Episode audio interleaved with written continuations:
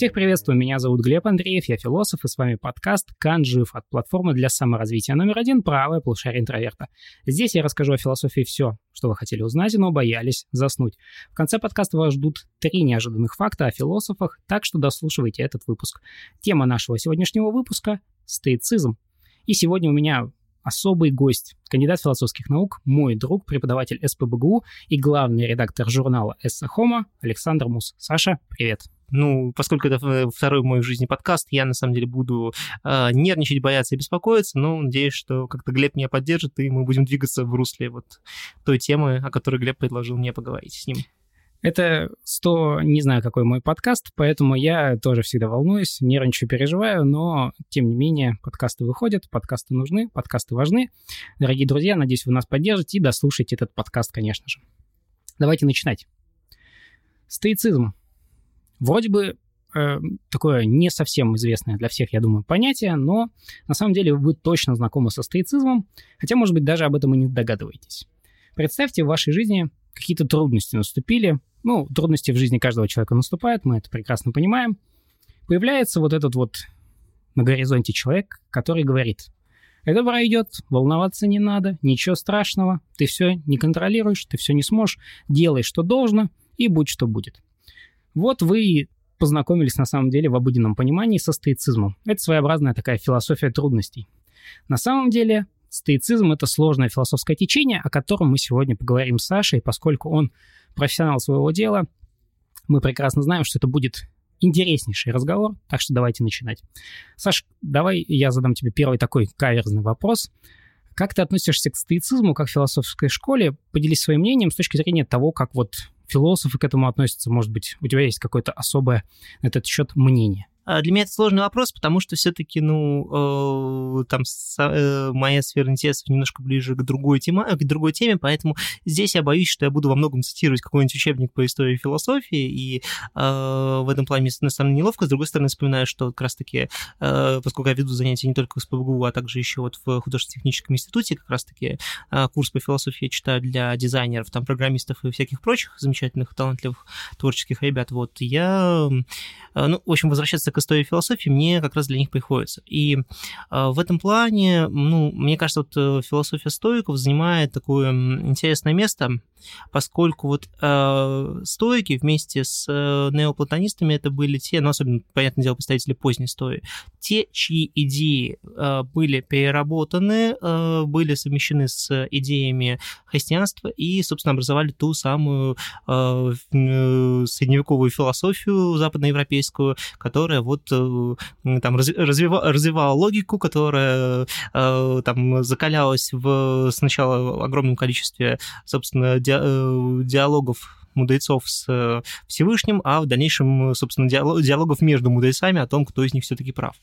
Вот, поэтому вот э, стойки тут, мне кажется, занимают такое именно важное место, поскольку э, их идеи, они оказались, с одной стороны, востребованы в античности, причем, получается, востребованы и э, у древних греков, они были востребованы у римлян, и позже, собственно, эти идеи, собственно, вошли в такое основание средневековой философии. Поэтому, ну, наверное, трудно их влияние в этом плане переоценить.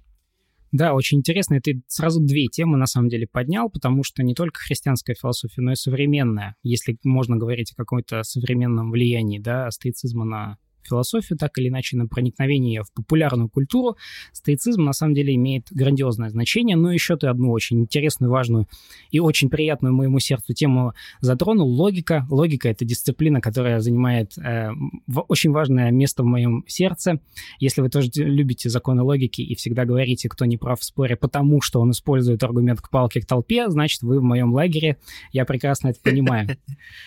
Но давайте начнем сначала с точки зрения стоицизма. Если бы спросили меня, какое у меня отношение к стоицизму, меня скорее в некотором смысле, как и большинство философов, наверное, радует то, что люди занимаются как-то хотя бы каким-то течением философии, пусть это будет стоицизм, почему нет. Хотя я бы сказал на самом деле, дорогие друзья, что есть еще одно соперничающее э, в современной э, истории течение с, со стоицизмом, которая тоже очень популярна. Это на самом деле гедонизм. Вот гедонизм играет очень большое значение и очень большое влияние имеет на многих людей сегодня, но я надеюсь, что мы с Сашей как-нибудь, быть может, если он согласится, а я очень-очень попрошу, э, как-нибудь сделаем отдельный подкаст про гедонизм, потому что вот это что-то с чем-то в том числе. Но давайте для начала про стоицизм. Часто я слышу, что стоицизм — это что-то про что-то вот такое, что там кто-то что-то где-то стоял, и вот нужно все тяготы жизни переносить стойко.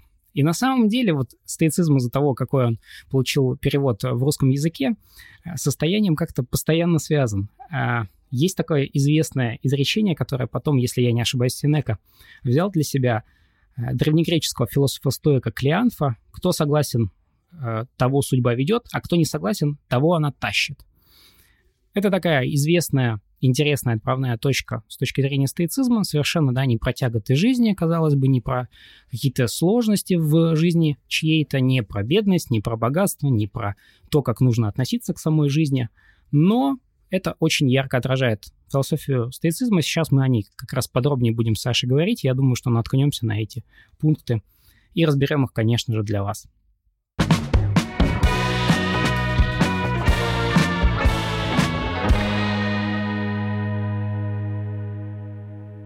На самом деле, стоицизм начинается с 300 года до нашей эры. Афины, Зенон Китийский в расписной стое – поскольку не был гражданином, не получил никакого помещения в, э, непосредственно закрытого, накрытого крышей, поэтому находились они под открытым воздухом. Он проводит э, свои первые занятия в качестве учителя, и вот с этого начинается философия непосредственно стоицизма. При этом нужно понимать, что философия для стоиков – это своеобразное искусство жить, не задавать вопросы, не э, как-то относиться к первоначалу, не говорить про логос. Это своеобразное искусство жить. Почему мы сейчас на самом деле объясним? Саш, вопрос к тебе второй будет. Как ты думаешь, на твой взгляд, какие главные особенности стоицизма ты бы выделил? Быть может, они есть какие-то вот такие черты, которые сделали стоицизм, может быть, популярным, может быть, таким живучим. Это все на самом деле относится к нашей теме разговора. Так, ну что ж, основная идея стоицизма, или вот, скажем, те, скажем, определяющие это направление признаки. Ну, мне кажется, важно это подчеркнуть, что все-таки э, философия стоиков, так, как, так, так же, как, например, эпикуризм, который был, как я, понимаю, как я помню, примерно в то же время, это все-таки не только вопрошание и не столько вопрошание, сколько все-таки определенный образ жизни. Ну, или как, например, у тех же самых киников, которые, понятное дело, э, тоже достаточно такое э, интересное направление античной философии. Если я правильно понимаю, очень здесь важный момент в том, что вот эта вот штука в плане э, образа жизни у э, стоиков, э, по сути, у стоиков познание в, э, об, в образ жизни очень сильно входит. Потому что, э, по сути, ну, вот мы живем в мире. Э, этим миром э, управляют какие-то вот законы необходимости. То есть, ну, э, то есть некоторые какие-то вот, ну, безусловные правила, которым мир должен следовать. И идея стоика в том, что эти законы нужно познавать для того, чтобы им следовать. То есть, ну, мы в своем обычном состоянии, мы эти законы, мы не знаем, мы не знаем, как устроен мир, мы не знаем, как он организован, но у нас есть возможность этот мир узнавать и действовать в соответствии с этими законами. Вот, то есть здесь как, ну, опять же, если сравнивать там с э, там эпикурейцами, пирокиниками, и у тех, и у других, как я понимаю, все-таки, ну, э, вопросы познания, они э, несколько отдельно существовали от вопросов именно вот, ну, образа жизни. Вот, то есть либо в какой-то такой связи не находились. А у стоиков все-таки а, ну, вот образ, философский образ жизни и философия как способ познания, по сути, были друг другу так органично включены.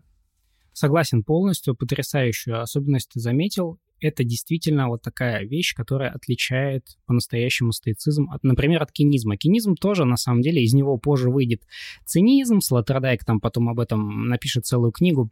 Не сказал бы, что очень интересную, но немножечко страшную в некотором смысле. Нужно понимать, что киников вы на самом деле примерно себе представляете. Вы знаете наверняка Диогена, что-то слышали про бочку, пусть, пусть бочка была не бочкой, а пифосом на самом деле, и, в общем, собакой в некотором смысле не был а, Диоген. Речь идет скорее о том, что мы должны стремиться к тому, чтобы жить буквально минимальными необходимостями, и вот это будет идеальный образ жизни. Где здесь познание, собственно? От того, что я буду жить э, минимальными какими-то своими чаяниями, минимальными необходимостями, ну и что из этого? И совершенно другой способ подхода к жизни у стоиков, когда, например, от условного Марка Аврелия до условного Эпиктета, от высших до низших слоев населения, получается, Рима, мы вдруг получаем некоторую, если не, а, да, не готовый ответ на вопрос, то некоторое направление, как следует, быть может, подходить к жизни. Вот это, кстати, тоже очень большой плюс, когда у нас нет готового ответа. Нет э, ответа в духе Платона э, саморазвития, начинайте с тела, идите постепенно к миру идей, и вы придете ну, здорово, товарищ Платон, а как, как на самом деле идти этим путем, если он вдруг вот, а если ты начал не с тела, что? Все, ошибки, надо снова отворачивать этот весь процесс? Сложный вопрос. Мне кажется, еще одна есть особенность, очень интересная, и она совершенно не характерна для большинства теорий, например, для того же самого Платона. Вернее, неоплатоники, конечно, развивали идеи Платона, но они развивали и идеи Аристотеля в том числе. В этом смысле это интересное такое пересечение, чья традиция побеждала, как там все наслаивалось, и что вот все это огромное течение, оно превратилось э, такую бурную реку, в которой очень много всего, разобраться сложно. Стоицизм в этом плане кажется, на первый взгляд, гораздо более простым философским течением, где есть одна вот такая интересная особенность. Все можно рассматривать критически. И есть своеобразная эволюция взглядов. Есть у нас Зенон, Потом у нас приходит Хрисип, потом у нас приходит условный Марк Аврелий, и стоицизм не стоит на месте. Он все время следует за, не сказал бы модой времени, но, быть может, он следует за какими-то чаяниями, за необходимостями. Времена получше наступают, и стоицизм немного меняется. Хуже времена, например, наступают после Марка Аврелия, и стоицизм приходит на помощь людям. В этом смысле он постоянно трансформируется, и он не теряя своей сути, остается собой, но все время меняется. За счет этого он с 300 века до нашей эры до сих пор жив, но жив не весь. И вот здесь очень интересный момент. Я думаю, многие наши зрители, слушатели знакомы с этой знаменитейшей метафорой о том, что существует сад. Представьте себе мир как сад. Есть у нас логика, физика и этика. В этом цветущем саду листики шелестят, розы вкусно пахнут. Есть ограда. Вот этой оградой является логика. Она способна охранять философию от нападок других учений и, например, защищать плоды этого сада от воровства. В саду растут деревья. Деревья — это физика. Физика — это сама структура бытия, какие-то законы, закономерности, нормы того, как все произрастает. Например, что дерево не дает плодов в землю, дает плоды так, что их можно собирать в воздухе. В саду растут деревья, физика понятна. На деревьях растут прекрасные плоды, которые являются целью всей философии, и это этика. И у меня к тебе, Саша, вопрос. Нравится метафора? Или в ней вот есть какие-то такие немножко слишком художественные э, какие-то особенности, которые немножечко затемняют какие-то по-настоящему философские воззрение. Ну, вот звучит красиво, но действительно, мне кажется, есть такой вот э, немножко смущающий момент, связанный с тем, что как будто бы эти плоды, в общем-то, они уже с самого начала есть, и, собственно, сами авторы не понимают никакого участия в их создании. Но, поэтому дело, это, это, конечно, намного уже из более поздней философии такой месседж. Мне нравится, как ты, да, сразу... Э, пока я читал, я думаю, всем нравилось. Как, как только философы начинают рассуждать, сразу художественный образ как-то тает, все покрылось, знаешь, вот это э, где-то мох, где-то плесень, где-то еще что-то, где-то жучки пошли, и ты такой, да, садик-то тут так себе. И садик, в общем, дает плоды-то только у нас по осени. Ну, летом там скороспелки какие-нибудь выросли, но тоже э, скороспелые плоды этики звучит как-то не очень интересно. Или, э, знаешь, обманчиво. Ну почему? С другой стороны, именно на этих плодах, в том числе, э, может быть, на этих, скажем так, ошибочных плодах какие-то авторы могли учиться, чтобы двигаться дальше. Вот. И это тоже становилось опытом.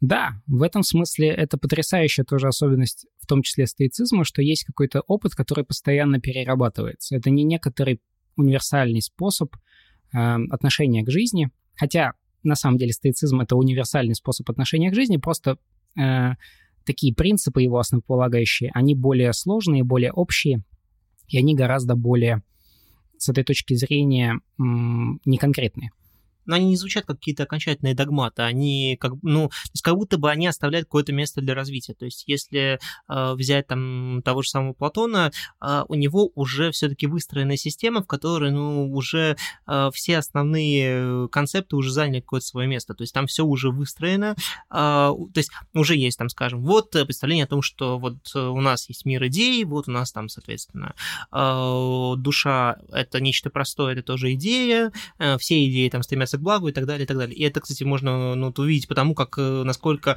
э, часто в диалогах Платона все сводится к этому самому, например, благу, как к, не, к некоторой конечной цели. Пусть она достаточно э, зыбкая и непонятная, но все вокруг нее очень жестко выстроено. У стоиков в этом плане такая, как я понимаю, более интересная штука, именно потому что они, ну, они говорят о том, что нужно найти, но они это что-то, они, ну, они не дают ему некоторую как, такую окончательную форму, они не выстраивают вот однозначно весь мир вокруг него и как раз дают какое-то, наверное, большее поле для размышлений. Согласен. И посмотреть еще на один очень интересный момент. Одно дело красивые метафоры, другое дело, как это все на самом деле работает. Потому что если говорить о том, что из себя представляет логика, что из себя представляет физика, что из себя представляет непосредственно каждая отдельная дисциплина, Смотрите, как э, все выстраивается. Логика — это риторика, искусство говорения, и диалектика, искусство спора.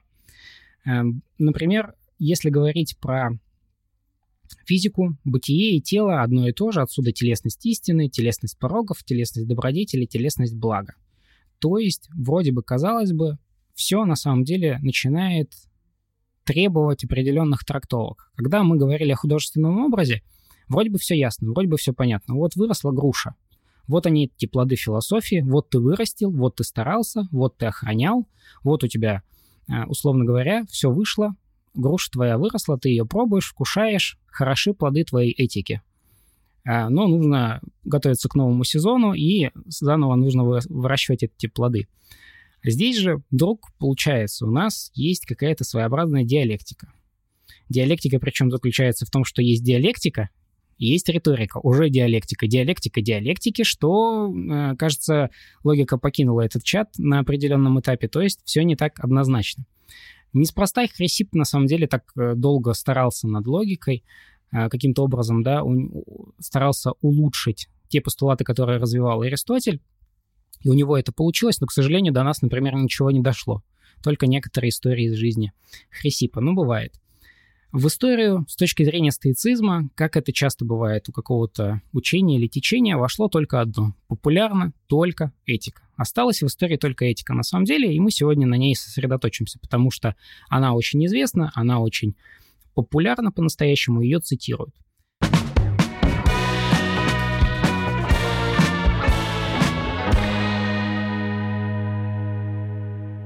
Ну вот хочу задаться еще одним вопросом. А, есть такое известное выражение у Марка Аврелия. Наша жизнь есть то, что мы думаем о ней. Саш, как ты считаешь, а, это универсальный ответ на все вопросы или нет? Ну, проблема в том, что я вообще не сторонник универсальных ответов на все вопросы. Мне кажется, что эти самые универсальные ответы, они э, скорее на, на, на стопы, чем помогают куда-то двигаться учение стоиков казалось очень подвижным.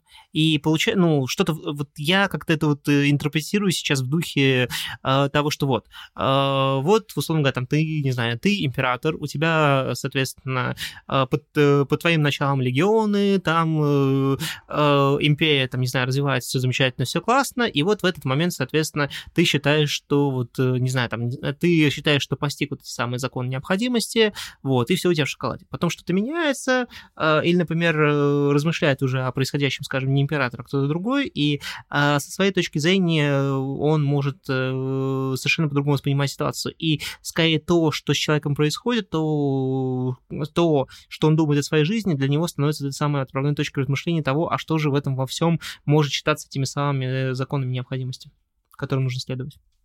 Согласен. На самом деле очень часто вот эта опасная вещь, которая очень часто пропагандируется сегодня с точки зрения того, что это некоторый универсальный ответ, когда вы не хотите очень много читать, когда вы не хотите даже очень мало читать, но емко, когда вам хочется увидеть какой-то метафоры или когда вам хочется в цитате в какой-то увидеть ответы на все вопросы. Часто очень вспоминают Марка Аврелия. Кстати, его произведение «Наедине с собой» не должно было быть опубликовано, но, как видите, в истории часто то, что не должно быть, потом оказывается правдой. Поэтому всякое бывает. Очень часто люди заканчивают вообще какое-то свое повествование, например, цитатой. Цитата красивая, цитата замечательная. Цитата только нам ничего не объясняет без контекста. А это очень важно. Очень важно понимать, что существует контекст вокруг этой цитаты, и она обязательно применялась к чему-нибудь. У нее есть свои собственные ограничения, и без этого ничего не работает в языке вообще, так вообще не бывает ни в одном. В противном случае наше рассуждение о том, что стоицизм — это там, где кто-то когда-то стоял у расписной стои, оно бы работало. И нам бы казалось, что вот, смотрите, работает, ничего трогать не надо, и этот колобок катится сам по себе как-то, ну и слава богу. Нет, так, конечно, тоже не работает. Всегда нужно понимать, что к чему-то это было сказано, и если вы загуглите эту цитату, например, то вы поймете, что там вдруг появляется контекст. И у всех почти цитат появляется контекст. В этом смысле мне очень нравится жизнь Синеки, потому что она э, какой-то дает, дает тень какую-то определенную, и ты вдруг понимаешь, что все эти рассуждения о бедности человека, который фактически управлял империей, это в некотором смысле, я бы не сказал это лице, не назвал бы это лицемерием, да, потому что это будет лицемерием с моей уже э, стороны, но это некоторое такое интересный штрих портрету, когда портрет состоит из, из двух штрихов, в принципе, поэтому это очень важно. Сейчас мы, кстати, до этого дойдем и тоже это обсудим.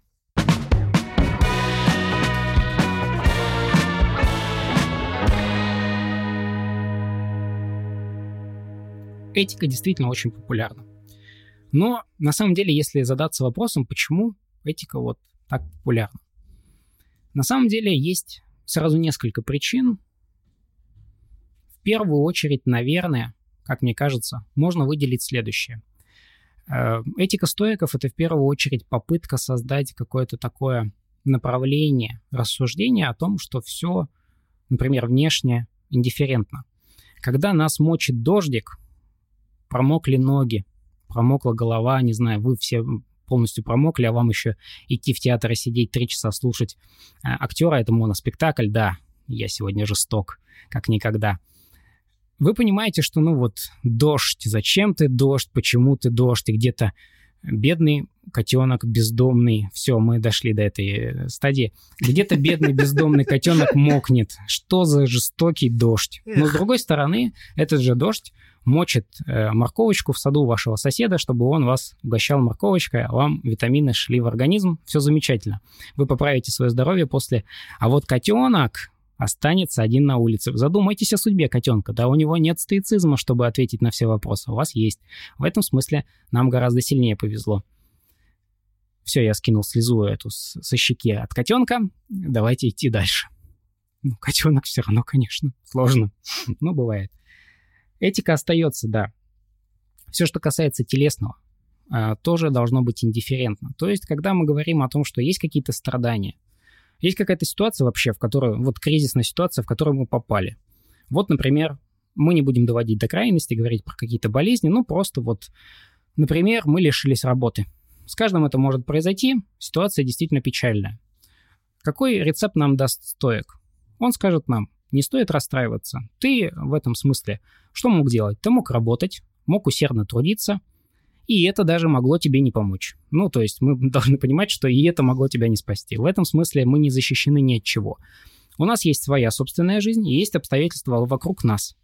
И это две разные, иногда пересекающиеся, иногда такие сферы, которые взаимно проникают друг в друга, а иногда сферы, которые друг друга не касаются. Не все мы можем контролировать в жизни, и поэтому относиться к этому а, с долей нужно спокойствия, а иногда нужно с максимальным спокойствием, с апатией относиться к этому. И в этом смысле я бы хотел спросить тебя, Саша, про вот это очень известное их понятие, да, апатии. Поскольку я знаю, что ты неравнодушен к психологии, то я тебя спрошу в этом смысле, а что скажешь? Многие путают, многие думают, что вот апатия, когда ты лежишь на диване и совсем ничего не хочется, и а, апатия стоическая — это одно и то же. Это ведь не так, прав я? Пойду таким путем. Э, вот э, Глеб сам до этого говорил о том, какое большое значение, в том числе для, например, э, постижения там философских работ, да и не только, играет контекст. Вот здесь примерно такая же ситуация. Опять же, собственно, эти замечательные античные философы, причем не только стойки, а много кто еще они, собственно, создавали вот этот самый язык. Они э, э, не только подбирали, они, скорее, создавали слова, которые лучшим образом описывают, собственно, то, что они изучают. И то, что, не знаю, то, что входит, например, в э, их этическое учение там или еще куда-нибудь. Вот. Э, понятное дело, то, что со временем эти самые, ну, слов... ну со временем, как минимум, философия сменила язык, а то и не один, и со временем к этим понятиям стали обращаться как уже к некоторым э, устойчивым конструкциям и э, использовать их начали, собственно, как раз-таки в разных контекстах. И в этом смысле, понятное дело, ну, э, там, прочтенные вами там труды философов-стоиков и упоминания, собственно, апатии оттуда не стоит переносить, например, там, на прочтение какого-нибудь, там, не знаю, уч... опять же, учебника по психиатрии или по клинической психологии, потому что контекст уже другой.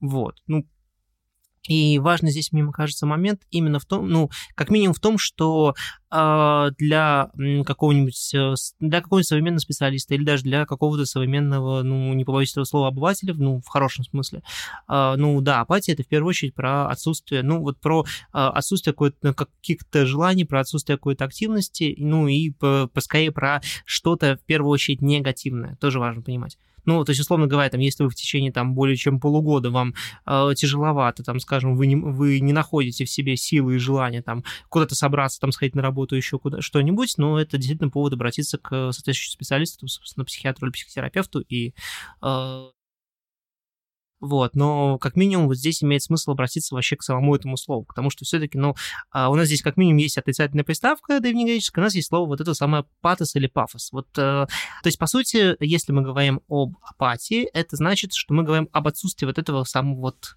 пафоса по сути, если я про... опять, вот, опять же, если я правильно понимаю, пафос все-таки это, ну, некоторый аффект, опять же, вот, ну, я здесь, к сожалению, немножко буду тоже буксировать между современным смыслом этого слова и а, какими-то попытками докопаться до античности в этом плане, опять же, докопаться, скорее, в хорошем смысле.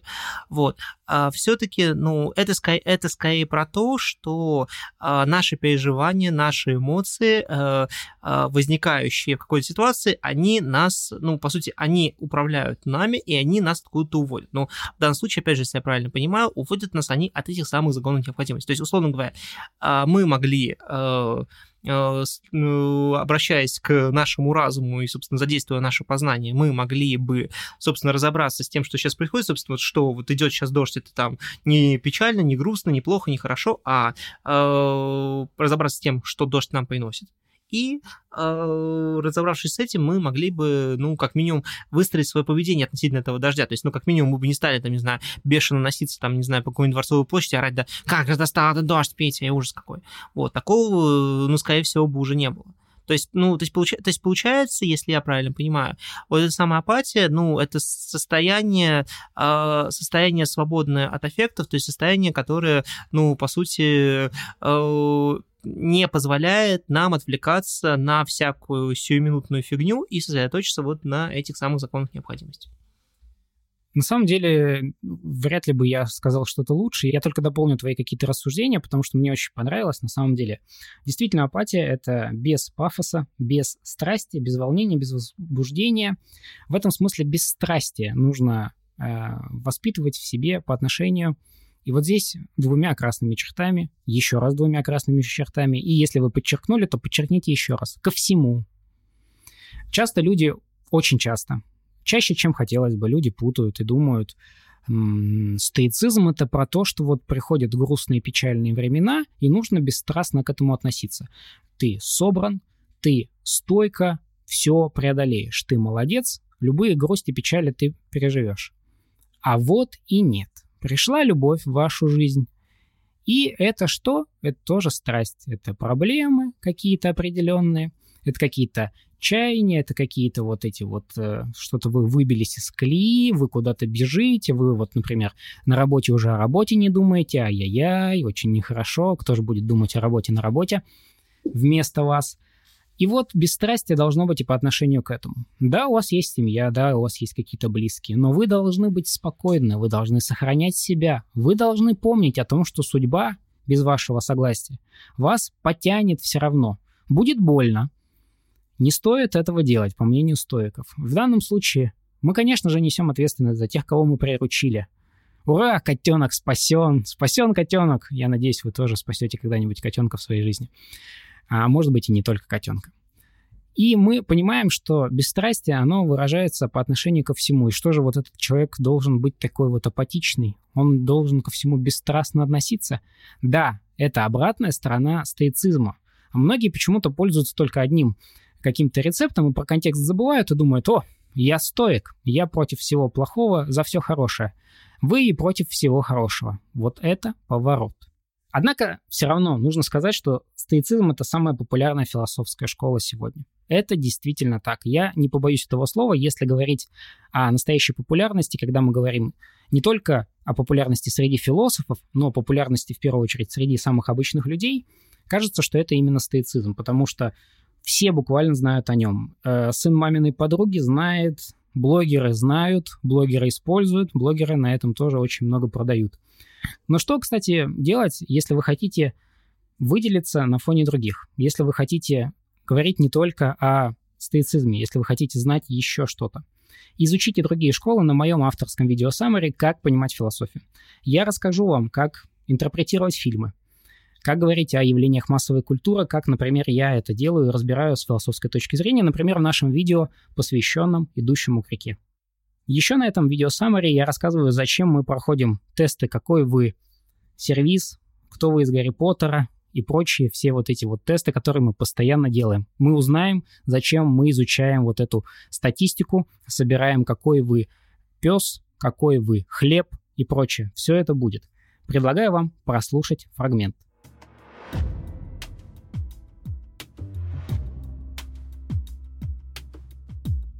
Какой вы сервис? Вы, например, Гжель. Гжель-сервис, богатый сервис, где есть все абсолютно предметы, которые только могут быть необходимы для чаепития. Или вы уже потрепанный жизнью сервис, вы уже знаете, что такое жизнь, что-то разбилось из вас, что-то не вернешь, разбитую чашку какую-то не склеишь, но пара блюдец еще жива. Или, возможно, вы сервис, не хотелось бы никого обижать, поэтому не буду обижать сделаю хитрее. Вы сервис «Одинокая кружка» со знаком зодиака, при этом, например, со знаком зодиака Скорпион, а вы Лев. И у вас не было никогда никого из партнеров, друзей, семьи Скорпионов, просто рандомная кружка, которая появилась в вашем доме со Скорпионом, и вы из нее пьете. Выражает ли она вас как-то? Ведь многие судят, ну, было время, я старый человек, я помню эти времена. Было время, когда люди действительно было, наверное, популярно иметь кружку со своим знаком зодиака. Не понимаю, как это что-то выражает, но оставим это за гранью нашего понимания. Так или иначе, люди интерпретировали, а, ну, например, я Овен, и многим людям было все понятно со мной. Например, мое условное упрямство, которое я буду отрицать, ну и в этой черте как раз и понятно, что я Овен, ну, собственно, типичный Овен, кто еще может отрицать тот факт, что он упрямый человек? Только Овен.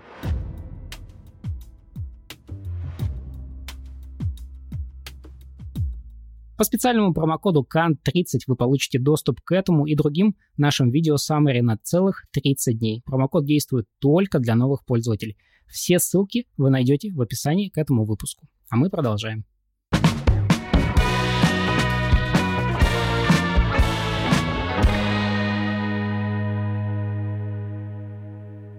Кстати, хотел тебя спросить еще об одном.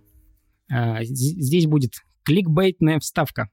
Долги изобрели стоики, но речь пойдет, конечно, не о экономической стороне долгов, речь пойдет о том, что понятие долга появляется также у стоиков, и это очень интересно. Что они имели в виду под долгом? Для стоиков важнейшей ценностью является в том числе гражданский долг. Вообще долги, которые есть у человека, он должен исполнять. Как ты считаешь, Саша, понятие долга является одним из центральных понятий в философии, в том числе сегодня? Или уже отходит на второй план? Хм. Это очень классный вопрос, на самом деле, потому что вот, ну, опять же, а, ты рассказываешь, и вслед за твоим рассказом хочется как-то разбираться, рассуждать, и, ну, то есть получается, что а, твой вопрос ну, как-то позволяет куда-то дальше мысль развивать, это очень классно.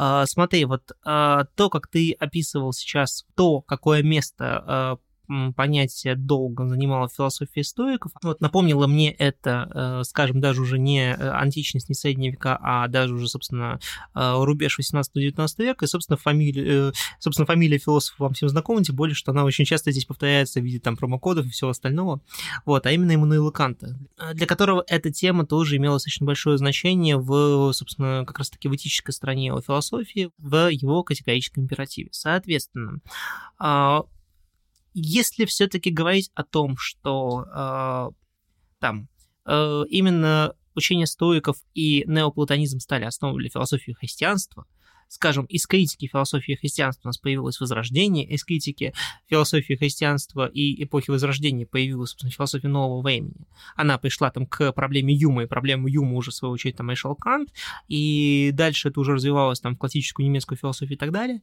В этом, в этом случае я бы здесь, наверное, превратился в такого, в такого древнего преподавателя какой-нибудь истории философии, который бы сказал, конечно, все идет из античности. И, по сути, это самое понятие долго заложенное, собственно, стоиками, оно а, очень сильно прошло через э, этические построения большого количества авторов, собственно, начиная от античности. Короче говоря, это можно увидеть и у, как ни странно, у марксистов. Э, э, с точки зрения вот вопросов политэкономии это можно увидеть у экзистенциалистов в контексте проблемы выбора, и, в общем-то, тема долго продолжается. То есть можно было... Я бы сказал, что вот стойки запустили такую очень-очень долгую историю, которая, претерпевая значительные изменения и меняясь от эпохи к эпохе, в общем-то, дошла до сегодняшнего периода. В точку не стоит рассматривать стоицизм как некоторое легковесное течение, в котором не было никаких вот таких по-настоящему интересных открытий. Это совершенно неправильно, и это совершенно неправдой будет. На самом деле, долг играет огромную роль в философии стоицизма. Долг как нечто надлежащее, долг как нечто э, как некоторое обязательство. Например, Синека считал, что человек, будучи общественным существом, должен искать пути к выполнению долга. Но я хочу вам э, дать немножечко того самого контекста. Это самое, пожалуй, интересное. Давай, Саша, с тобой поговорим об идеалах мудреца в стоицизме. И они на самом деле, а то, каким человеком должно быть. И вот это, на самом деле, гораздо лучше покажет нам, что такое долг с точки зрения стоицизма, чем вот наши э, эти бесконечные усилия, попытки в воздухе оперировать этими понятиями. Хотя, на самом деле, долг — это величина важнейшая, это величина огромнейшая философия, но это подкаст примерно на 72 часа. Нужно запастись всем, чем только можно. И, конечно, котенка рядом с собой посадить, это, естественно, обязательно тоже. И уже отправиться в это путешествие, которое, мне кажется, никто, никто-никто на Земле не предпринял. Никто не исследовал долг с точки зрения всех философских течений, которые только были известны или, ну, хотя бы были популярны. Что такое популярное философское течение? Это учитель и ученик. Так бы я его определил, знаешь, когда есть хотя бы два, это уже значит популярное философское течение. Итак, давай поговорим с тобой. А, известные люди по понятным причинам, в первую очередь, это Зенон, по непонятным причинам это Сократ. Почему Сократ был такой большой величиной и почему он был так важен для всех? Саша, есть э, какие-нибудь предположения, не с точки зрения стоицизма, есть какие-нибудь такие вот свои собственные интенции? Окей, попробую тоже такой момент, что, видимо, вот э, за счет того, что я задал, задал такой достаточно широкий горизонт, мы теперь начинаем, очень скакать по всем философам. Философов Милецкой школы интересовало то, что является первоначалом, например. Вот, ну и не только их, собственно, там школа Гераклита, там еще много кто. Э, софисты, их, э, скажем, больше интересовало вот, ну, не просто э, вопрошание, а их интересовало то, что на базе этого самого вопрошания можно вполне себе учить аргументации, учить отстаивать свои точки зрения и, в общем-то, преподавать, преподавать это. А вопроса о том, каким человеку должно быть, здесь не было. И скорее именно Сократ был тем, собственно, философом, ну, во всяком случае, как о нем писали его ученики, но мы же с вами знаем, что, к сожалению, именно самих текстов Сократа не сохранилось. Вот, э, что именно с Сократа началось вопрошание о том, каким человеку должно быть. По сути, получается, что вопрос, поставленный Сократом, это вопрос, который подхватили все последующие философы, и те философы, которые подключали к своим философским идеям этику, отвечали на этот вопрос, в том числе представители стоицизма. Здорово. Это одна сторона вопроса. Вторая сторона вопроса чисто практическая. Вот здесь реализуется как раз вот этот вот практический аспект стоицизма. Сократ еще не просто задавался вопросом о том, каким человеку должно быть. Он еще и отвечал, причем отвечал самой ценной э, величиной, которая только есть у человека, своей жизнью. Сбежал ли он из э, заточения? Не сбежал, хотя ему предлагали. Э, выпил ли он яд? Выпил. Почему выпил? Потому что так решила общества. Полис решил приговорить его к смерти, значит, он принимает это решение. Он не будет бежать, он не будет сомневаться в том, что он утверждал и чему он учил. Он остается собой, он бесстрастен по отношению к смерти. Почему нужно бояться смерти? Ты или я знаем, что такое смерть, нет, оттуда никто не возвращался, ну, никаких э, текстов, как и сократовских, не осталось на этот счет, да, никаких заявлений нету. Сократ смертен, Платон, Аристотель, все смертны. В этом случае получается следующее. Человек, в данном случае Сократ, идеал мудреца. Как учит, так и живет. Как живет, так и учит. Блестящая и простейшая формула, которая дает потрясающий эффект, который на самом деле обязан здесь уже в данном случае римскому периоду, позднему, да, процветанию. Стоицизма — это м, стоицизм от императора до раба от Марка Аврелия до Эпиктета. Как мне кажется, еще один принцип, исходя из которого стоицизм получил такую популярность, это универсальность. Римский стоицизм, он был по-настоящему философией, которой мог разделять любой гражданин, и в данном случае даже не гражданин, а раб, то есть любой человек. Любой мог получить свободу, свободу ну, назовем ее интеллектуальной свободой, потому что физически, естественно, Эпиктет не был свободен.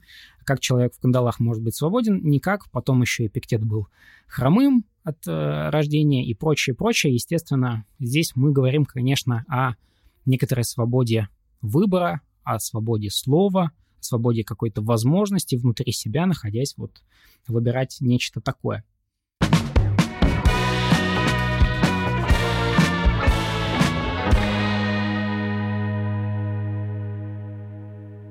Последняя причина, как мне кажется, популярности стоицизма заключается в том, что стоики, наверное, почти так же богаты на цитаты, как и Ницше. Может быть, даже чуть больше. Кстати, подкаст о Фридрихе Ницше у нас уже выходил, поэтому можете обязательно прослушать его. Э, стоицизм в одной цитате. Э, хочу сделать этот подкаст наиболее э, интересным. Саша, какую бы ты выбрал цитату?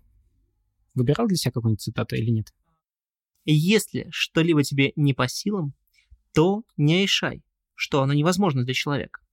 Но если что-нибудь возможно для человека и свойственно ему, то считай, что оно доступно и тебе.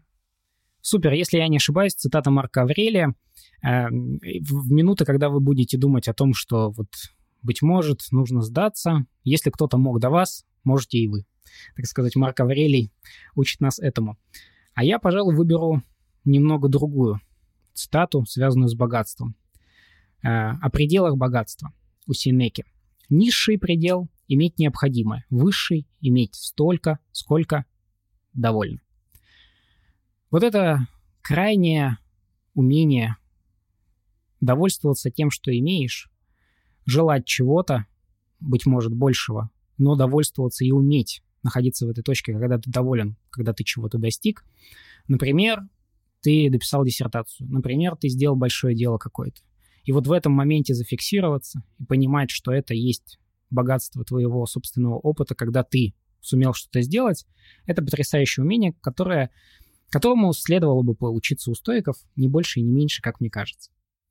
Но у нас, конечно, есть небольшая проблема, связанная с Синекой, и я хочу, Саша, с тобой ее обсудить. Синека судьба которого блестящий оратор, блестящий философ, но судьба печальная. Он, э, соответственно, был приговорен к казни, вне зависимости от способа реализации этой казни. Вопрос следующий. Так много Синека говорил о богатстве, так много говорил он о том, что вот нужно искать в чем-то простом, в простых вещах, в каком-то минимуме. Но это один из самых богатых, если не самый богатый человек империи. Это удивительное свойство. Эм, Можно тебе задать вот такой вопрос, быть может, не совсем корректный. Как ты считаешь, это своеобразное лицемерие или это все-таки философская позиция, и там на самом деле есть обоснование, и Синека, например, использовал какие-то практики, и он, например, нам известно, да, что он некоторые дни проводил э, при скромной пище на одной воде, например, чтобы пытаться понять, может ли человек на таком прожить или не может. То есть он пользовался своими собственными приемами. Как ты считаешь, это все-таки философская позиция или это все-таки такой момент, что вот э, учитель, то, чему он учит, это не всегда нужно воспринимать стопроцентно как правду? Ну вот, мне кажется, все это... Ну, опять же, к сожалению, здесь мы не можем взять машину времени и переместиться в те времена, тем более там увидеть, собственно, самого Синеку, Нерона и вот все те фигуры того времени. Мне кажется, исходя из того, какой контекст был заложен, в общем-то, в э, этическую сторону философии, начиная с Сократа, которого мы упоминали, то, скорее всего, скорее всего, э, я, э, я бы здесь все-таки предположил, что Синека пытался это, э, эту сторону жизни тоже увидеть. Более того, если здесь подключать внезапно Фуко там, с его идеей, например, заботы о себе, то в принципе, подобная практика, она вполне в функционировании, в общем-то, политика может укладываться. То есть если, если люди для того, чтобы совершенствовать себя, э, там, не знаю, ежедневно проводили над собой наблюдения, писали э, из разных позиций письма своим учителям и так далее, и так далее, э, почему, собственно, для лучшего восприятия, например, в том числе того государства, собственно, которым фактически Синеко управлял, как сейчас сказал Глеб, почему не попытаться, собственно, увидеть э, жизни разных слоев населения, в том числе для того, чтобы для того, чтобы лучше понимать, что происходит. И как раз-таки видеть э, происходящее с разных позиций, чтобы как раз вот э, видеть вот не плохое и хорошее, а как раз-таки, чтобы иметь возможность э, видеть все это со стороны, вне вот этих самых аффектов, которые мешают постигать закон необходимости. Согласен с тобой. Я бы отметил, что стоит себя всегда оберегать от каких-то категоричных замечаний насчет, в том числе Синеки, о том, что mm-hmm. вот это какое-то лицемерие или что-то еще. Нет, это скорее особенность такая, причем очень интересная. Э, в Древней Греции или в Древнем Риме кабинетов еще нет, а кабинетные философы уже есть. Вот э, Синека и другие стойки кабинетными философами с этой точки зрения никогда не были. Они все-таки, начиная от Марка Аврелия и заканчивая Эпиктетом, они могли себе представить э, сложности жизни, и Марк Аврелий э, был недаром одним из лучших императоров, если, может быть, не лучшим, но были у него небольшие сложности с его сыном. Э, здесь мы, конечно, должны вспомнить и комоде. Нет не с выдвижными ящичками, а сыне, да, действительно, судьба в этом смысле Марка Аврелия и контекст очень печален. Если мы будем смотреть на этом контрасте, то вдруг заметим, насколько Марк Аврелий особенно сильно выделяется, то есть на фоне э, других императоров. И вот этот контекст вдруг заставляет нас оценивать. А это есть большая проблема с точки зрения, в том числе, стоицизма, потому что как только мы начинаем сравнивать, как только мы начинаем не судить о чем-то о самом по себе, вне контекста, или э, судить о каких-то поступках непосредственно, мы вдруг начинаем сравнивать. У нас появляется какая-то градация, и в этой градации могут быть очень большие сложности, где мы вдруг приходим к совершенно противоположным выводам, а не к тем, которым, которых мы на самом деле хотели э, достичь в результате своего исследования. И вот э, исследование жизни, собственно, стоицизм и проводил. Наверное, поэтому он настолько сильно популярен, наверное, поэтому он настолько быть может, периодически выглядит э, не противоречащим самому себе, но философы отдельные, быть может, могут э, вступать в противоречие, но это не значит, что стоицизм от этого проигрывает. Скорее нет, выигрывает. Да причем выигрывает настолько, что сегодня стоицизм по-прежнему очень популярен. Современный стоицизм существует. Это не какая-то такая по-настоящему искусственная организация, которая просто поддерживается, знаете, на донаты. И на донатах на этих едет и пытается еще э, на стоицизм э, добавьте немножечко, не хватает на катекен, что называется. Нет, такого нету. Э, философская школа это оказалась очень живучей. И хороший вопрос, почему? Саша, скажи, пожалуйста, как ты думаешь, сегодня огромное количество блогеров, каких-то современных лидеров мнений, людей, которые говорят о философии и не говорят о философии совсем, но все равно вспоминают стоиков. Почему так много людей э, говорит о стоицизме? Давай некоторые сделаем, подытожим, да, своеобразный итог подведем нашему большому разговору. Мне кажется, мы сегодня такой подготовили очень пестрый рассказ, но он такой по-настоящему всеобъемлющий. Нельзя объять необъятное, но мы сегодня, мне кажется, объяли. Э, спасибо, Глеб. Но мне кажется, вот первый ответ на вопрос сразу вот просится какой-то шуточный в духе того, что, ну, а чего же так много стоиков-то развелось сейчас в интернете? Ну, наверное, потому что все смотрели, как приручить дракона, ну, и, собственно, в русском дубляже, и из-за этого, в общем, понравились им такие вот большие мускулистые викинги, вот, и решили поэтому, собственно, подражать отцу главного героя. Но это так. А, по-хорошему, мне вообще кажется, вот это немножко странная вещь. Э, вообще, попытка, скажем, э, приобщиться к, а, к эпохе, к культуре и в том числе к философскому учению, а, все представители которого еще давным-давно уже умерли, это, мне кажется, вообще очень немножко странная вещь. То есть, ну, это, ну, мне кажется, что-то сродни там какой-нибудь, например, там какие-нибудь там реконструкторские баталии, когда люди пытаются, там, не знаю, почувствовать себя там какими-то, там, не знаю, солдатами наполеонской армии или что-нибудь подобное. Вот.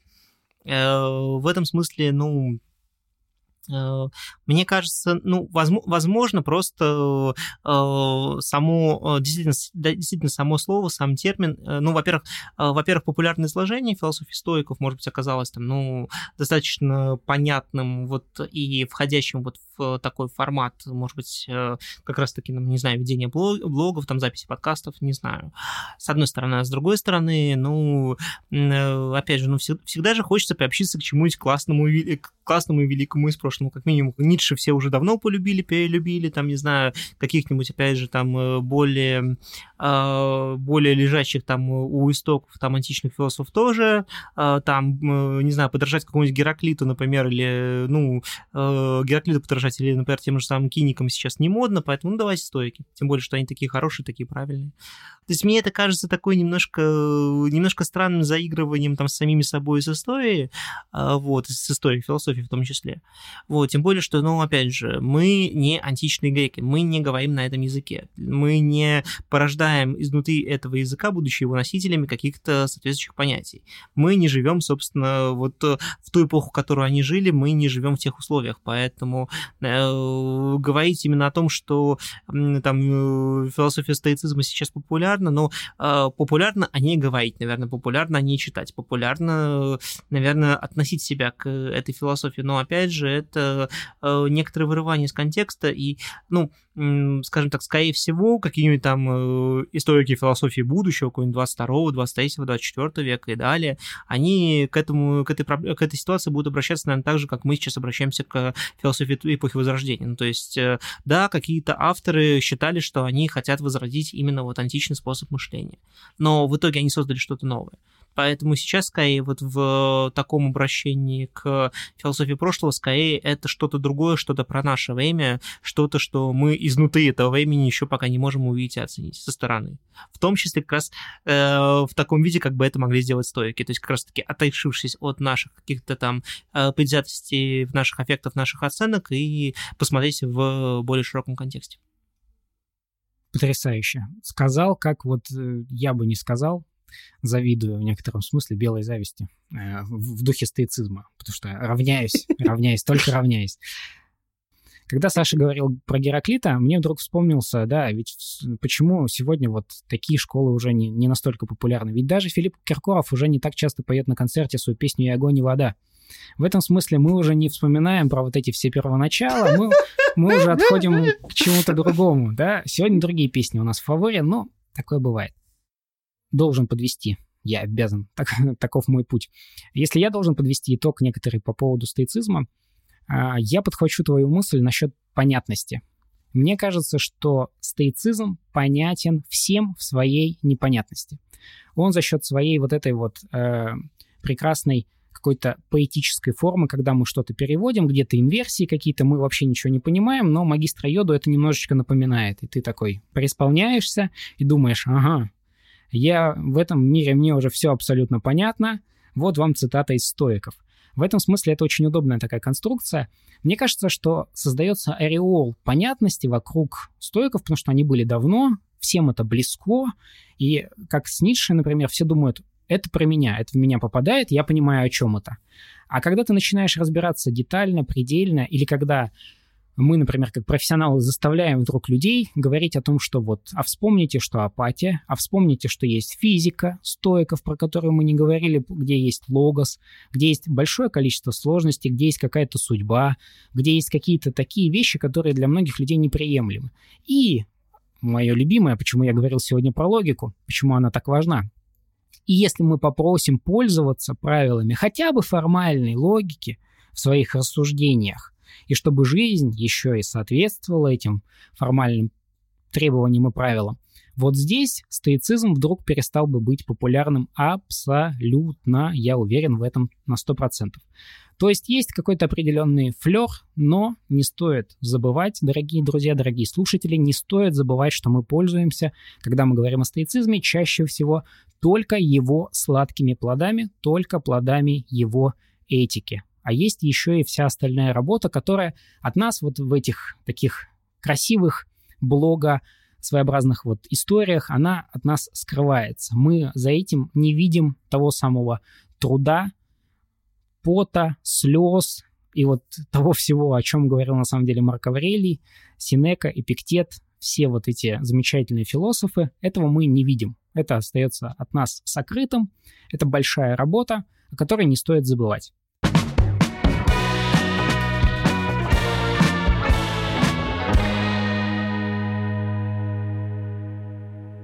Ну и напоследок, я надеюсь, ваша любимая рубрика, которую я всегда с большой любовью готовлю для вас.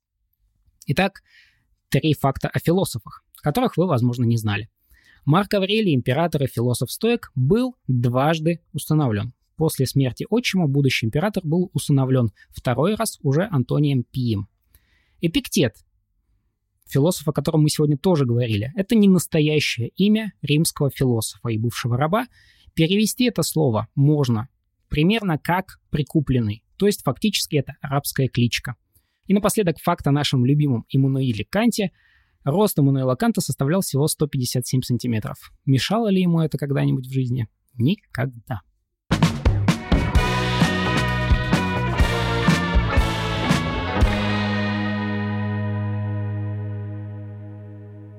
Дорогие друзья, если вам понравился наш сегодняшний выпуск, если вам понравилось, как отвечал Саша, а Саша был прекрасен, спасибо большое, Саша, ты был замечательный.